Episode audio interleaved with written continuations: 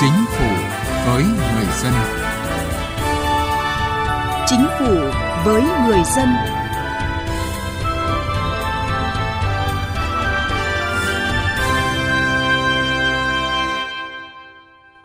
Các biên tập viên Lê Tuyết và Thu Thảo xin kính chào quý vị và các bạn.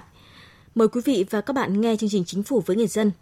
Thưa quý vị, năm 2017, Ban chấp hành Trung ương Đảng khóa 12 đã ban hành nghị quyết số 19 về tiếp tục đổi mới hệ thống tổ chức và quản lý, nâng cao chất lượng và hiệu quả hoạt động của các đơn vị sự nghiệp công lập. Qua 5 năm triển khai thực hiện, các đơn vị sự nghiệp công lập đã bước đầu giảm được đầu mối, khắc phục được tình trạng manh mún, gian trải, trùng lắp. Các đơn vị cũng đã bước đầu tự chủ trong hoạt động của mình. Tuy nhiên, tại phiên họp Ban chỉ đạo Trung ương sơ kết 5 năm thực hiện nghị quyết số 19 được tổ chức mới đây đã đưa ra nhận định việc thể chế hóa, cụ thể hóa một số nội dung còn chậm, tổ chức thực hiện vẫn là khâu yếu.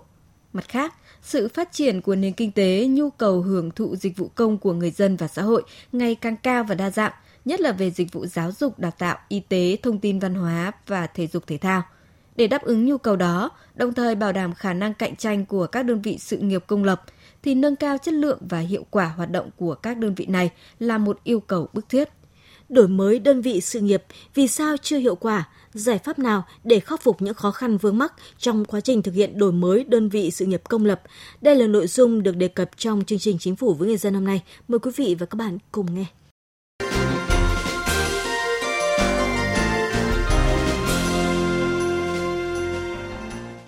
Thưa quý vị, thưa các bạn, thực tiễn khẳng định việc đổi mới đơn vị sự nghiệp công lập là một chủ trương đúng đắn và thực sự cần thiết.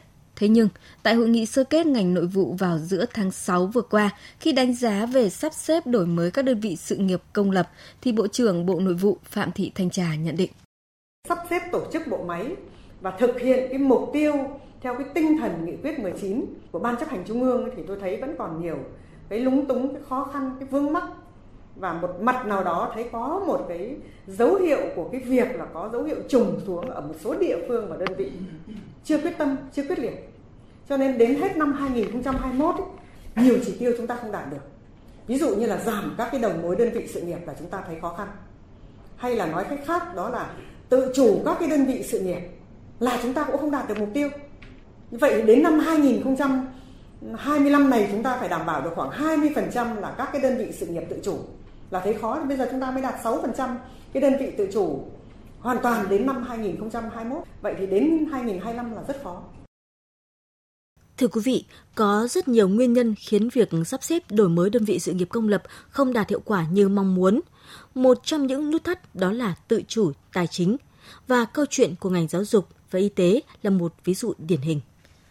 Tự chủ đại học không phải tự do, tự lo là một khẳng định về mặt chủ trương Thế nhưng thực tế các trường tự chủ đại học đang phải tự chủ tài chính một cách cơ học, tức là cắt chi thường xuyên. Để giải quyết bài toán này, giải pháp được nhiều trường áp dụng là tăng học phí. Điều này lại đặt gánh nặng lớn lên vai người học. Câu chuyện của Đinh Việt Bách, sinh viên Học viện Báo chí và Tuyên truyền là một minh chứng. Vào thời điểm nhận kết quả thi trung học phổ thông, Bách cũng như nhiều bạn sinh viên khác phải cân nhắc các nguyện vọng xét tuyển đại học lựa chọn của em không chỉ bởi sự phù hợp của ngành học, mà còn phải tính toán dựa trên yếu tố học phí. Lúc chọn trường thì em cũng có dự định để học kinh tế quốc dân hay là ngoại thương. Nhưng mà vì cái học phí nó cũng hơi đắt cho, so với cái mức thu nhập của gia đình em, nên là em đã chọn à, học viện báo chí và tuyên truyền. Bản thân gia đình em cũng không phải là một gia đình quá là khá giả. Thì mỗi lần mà đóng học phí mà em cũng phải nói chuyện với mẹ thì cũng, em cũng khá là lo không biết mẹ có thể chi trả học phí được không. Học phí tăng có thể ảnh hưởng đến cơ cấu đào tạo nguồn nhân lực, chất lượng cao trong tương lai. Tuy nhiên, việc tăng học phí mới chỉ là một phần mặt trái khi các trường phải tự chủ về mặt tài chính một cách cơ học. Giáo sư tiến sĩ Trần Đức Viên, Phó Chủ tịch Thường trực Hội đồng Học viện Nông nghiệp Việt Nam cho biết. Đáng lẽ là tuyển sinh 1.000 phải tuyển thành 2 và các trường thì cũng không thiếu gì cách để mà có cái cơ sở để mà nói tăng số lượng. Mặc dù bộ không chế vào số lượng.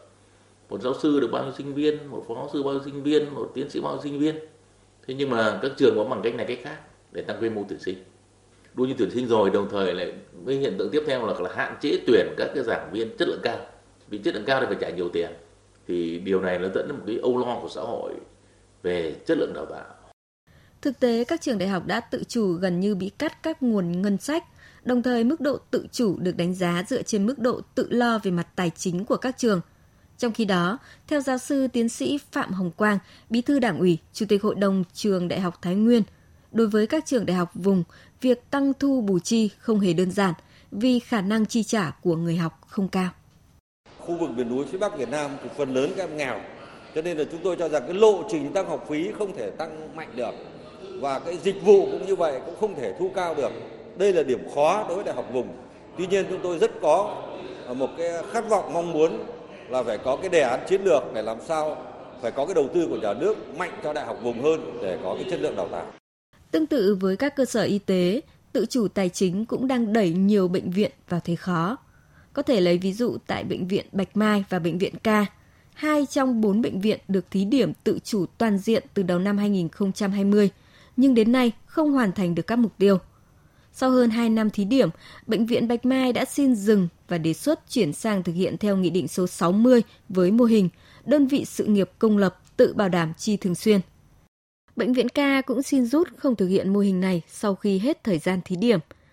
Lý giải nguyên nhân các bệnh viện gặp khó khi thực hiện tự chủ, giáo sư tiến sĩ Nguyễn Anh Trí, đại biểu Quốc hội khóa 15, nguyên giám đốc Viện Huyết học và Truyền máu Trung ương cho rằng Nhà nước giao cho chúng tôi làm tự chủ, nhưng không cho chúng tôi tự chủ.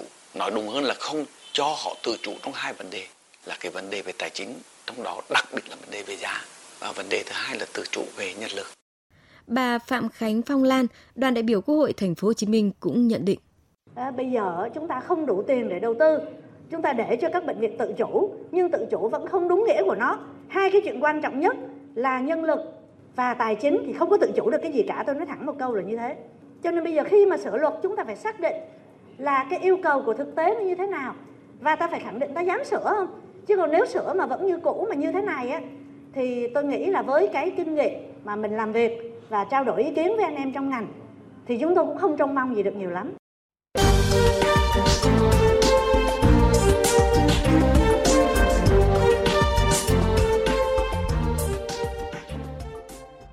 Thưa quý vị và các bạn, cùng với những vướng mắc trong tự chủ tài chính, có những khó khăn nào khiến việc sắp xếp đổi mới đơn vị sự nghiệp chưa hiệu quả và giải pháp nào để khắc phục những khó khăn vướng mắc này? Ngay sau đây, mời quý vị nghe trao đổi giữa phóng viên Thu Huyền với tiến sĩ Trần Anh Tuấn, Chủ tịch Hiệp hội Khoa học Hành chính Việt Nam, nguyên Thứ trưởng Bộ Nội vụ. Thưa ông à, Trần Anh Tuấn ạ, trong à, phóng sự thì giáo sư tiến sĩ Nguyễn Anh Trí thì có trần tình cái khó của các cái đơn vị sự nghiệp công lập trong lĩnh vực y tế đó là chưa được giao tự chủ hoàn toàn, đặc biệt là trong à, hai vấn đề tài chính và giá thì cái điều này sẽ gây ra những cái hệ lụy gì thưa ông? Thì tôi thấy là hiện nay thực tế cho thấy cũng như là phản ánh của các đơn vị sự nghiệp công lập đều cho chúng ta một cái vấn đề đó là các đơn vị sự nghiệp công lập chỉ được giao tự chủ khi có nguồn thu sự nghiệp. Tự chủ của các đơn vị sự nghiệp ờ, hiện nay cũng uh, nhiều người cho rằng là tự chủ nửa vời. Giao tự chủ nhưng làm gì cũng phải hỏi, phải ừ. xin ý kiến hoặc phải thỏa thuận, phải thống nhất. Theo tôi biết thì hiện nay của chúng ta mới chỉ có khoảng 3 đến 5% là đơn vị sự nghiệp công lập được tự chủ hoàn toàn. Thế còn lại thì không được giao tự chủ hoặc thì tự chủ một phần ở đấy thôi do còn nhiều ràng buộc liên quan đến tổ chức bộ máy, đến con người, bố trí nhân sự, biên chế tài chính và cái việc tổ chức thực hiện nhiệm vụ của mình. Năng lực quản lý điều hành và quản lý tài chính của người đứng đầu một số đơn vị sự nghiệp về cơ bản cũng còn hạn chế, chưa đáp ứng được yêu cầu khi thực hiện cơ chế tự chủ.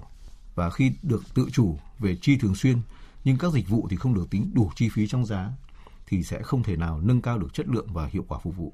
Vâng. Và ở phần đầu của chương trình thì chúng ta cũng đã nghe Bộ trưởng Phạm Thị Thanh Trà khẳng định việc ờ, sắp xếp tổ chức bộ máy thực hiện nghị quyết số 19 của Ban chấp hành Trung ương thì còn nhiều lúng túng, khó khăn, vướng mắc và có dấu hiệu trùng xuống. Một số địa phương đơn vị thì chưa quyết tâm, chưa quyết liệt.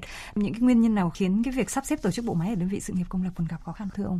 Tôi thì tôi thấy thế này, việc sắp xếp ờ, về tổ chức ở các đơn vị sự nghiệp công lập lại còn có cái lúng túng khó khăn đó là do tư duy sắp xếp của chúng ta vẫn thực hiện sắp xếp theo mang tính học. cơ học chưa mạnh mẽ và còn để nang ngại va chạm khi sắp xếp các đơn vị tổ chức thì thường là chúng ta là đơn vị này uh, hai đơn vị là nhập vào với nhau nhưng mà thực ra nó chỉ có một là đơn vị này nhập vào đơn vị kia hai là giải thể cả hai đơn vị và thành lập một đơn vị mới không nên gọi là sắp xếp hai hoặc ba đơn vị vào với nhau đơn vị mới thành lập sẽ có một cơ chế hoạt động cơ chế tài chính và quyền hạn mới quy định tại cái quyết định thành lập. À. Nhưng còn nếu mà nhập theo cơ học sẽ tồn tại những vấn đề một là nhiều cấp phó rồi biên chế dôi dư không xử lý được kiểm soát cái tài sản tài chính cũng khó khăn vì cơ chế hoạt động nó khác nhau vâng. cơ chế tài chính nửa vời thực ra không có tác động đến quá trình sắp xếp tổ chức nhưng là gây khó khăn mất thời gian khi triển khai thành lập các cái tổ chức mới vâng, trên cơ sở sắp xếp. Vâng ạ. À, vậy thì từ những cái bất cập thì à, cái giải pháp nào để mà gỡ những cái điểm nghẽn trong đổi mới đơn vị sự nghiệp công lập thưa ông? Theo tôi thì à, để tháo gỡ đổi mới cái hoạt động của các đơn vị sự nghiệp công lập thì đầu tiên là chúng ta phần phải đổi mới cái tư duy về tự chủ, tự chịu trách nhiệm trong các đơn vị sự nghiệp công lập. Đó là các đơn vị sự nghiệp công lập dù kinh phí được ngân sách nhà nước cấp hoặc là có nguồn thu sự nghiệp hay từ các nguồn thu khác thì đều phải thực hiện được giao quyền tự chủ, tự chịu trách nhiệm về mọi hoạt động của mình trên các phương diện, thực hiện nhiệm vụ chính trị, nhiệm vụ chuyên môn, rồi tổ chức bộ máy, nhân sự và tài chính. Chứ hiện nay của chúng ta là cứ nếu anh lo được nguồn thu sự nghiệp thì mới giao quyền tự chủ thì làm sao được? Nó rất khó và nó sẽ dẫn đến là có nhiều cơ chế tài chính trong một đơn vị sự nghiệp. Về phía nhà nước, theo từng cấp thì giao nhiệm vụ và kinh phí thực hiện cho các đơn vị sự nghiệp công lập thuộc à, quyền quản lý mà chúng ta cũng không nên giao kinh phí theo đầu biên chế nữa. Đẩy mạnh cái phân cấp thẩm quyền, quyết định những vấn đề về chuyên môn, nghiệp vụ, về tổ chức nhân sự, về tài chính, bao gồm cả tiền lương, thu nhập, thế rồi giá, đấy, đầu tư vân vân. Tự chủ nhưng nhà nước vẫn cần phải quan tâm và có trách nhiệm. Và để thực hiện được thì chúng ta cần một số các cái giải pháp như thế này. Theo tôi thì là một là phải thống nhất về tư duy, nhận thức về vấn đề tự chủ, tự chịu trách nhiệm.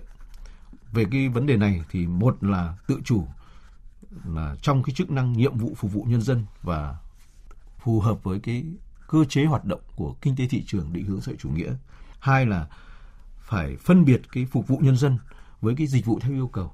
Hiện nay của chúng ta là ờ, cái phục vụ nhân dân và dịch vụ theo yêu cầu đôi khi nó vẫn bị lẫn. Vâng.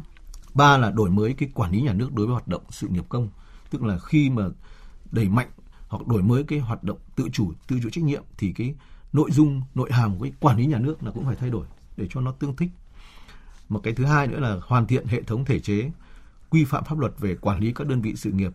Theo tôi thì ờ, nhà nước nếu có thể thì nghiên cứu và ban hành cái luật về tự chủ của đơn vị sự nghiệp công lập để khỏi vướng với các luật khác khi ừ. mà đi vào hoạt động. Quyết các cái nội dung liên quan đến cái thực hiện quyền tự chủ liên quan đến uh, tổ chức nhân sự đến tài chính đến vấn đề ờ, đầu tư đến vấn đề giá vân vân thì là thực hiện theo cái luật đấy thôi. Và đây là cái luật mang tính chất là điều chỉnh riêng trong lĩnh vực đơn vị sự nghiệp công lập mà khi là thực hiện tự chủ. Thứ ba là cần phân cấp đầy đủ cái thẩm quyền cho người đứng đầu các đơn vị sự nghiệp công lập và gắn với trách nhiệm để người ta rộng đường thoải mái trong cái quá trình triển khai thực hiện các cái, cái nhiệm vụ của đơn vị mình. Khi giao quyền tự chủ nhưng không phải làm cái gì cũng phải có cái phải hỏi chờ đến khi xong thì thì có khi là trôi qua mất cái thời cơ. Thế rồi cái đội ngũ lãnh đạo quản lý tức là người đứng đầu cấp phó người đứng đầu các đơn vị sự nghiệp công lập thường là những người rất giỏi chuyên môn nghiệp vụ. Thế nhưng mà cái kỹ năng lãnh đạo quản lý ừ. thì cũng cần Tách được bồi dưỡng bổ sung thêm để khi được nhận nhiệm vụ gánh cái trọng trách thì người ta cũng đỡ khi ờ, khó khăn hoặc là có khắc phục được những cái mà mình ờ, chưa thành thạo.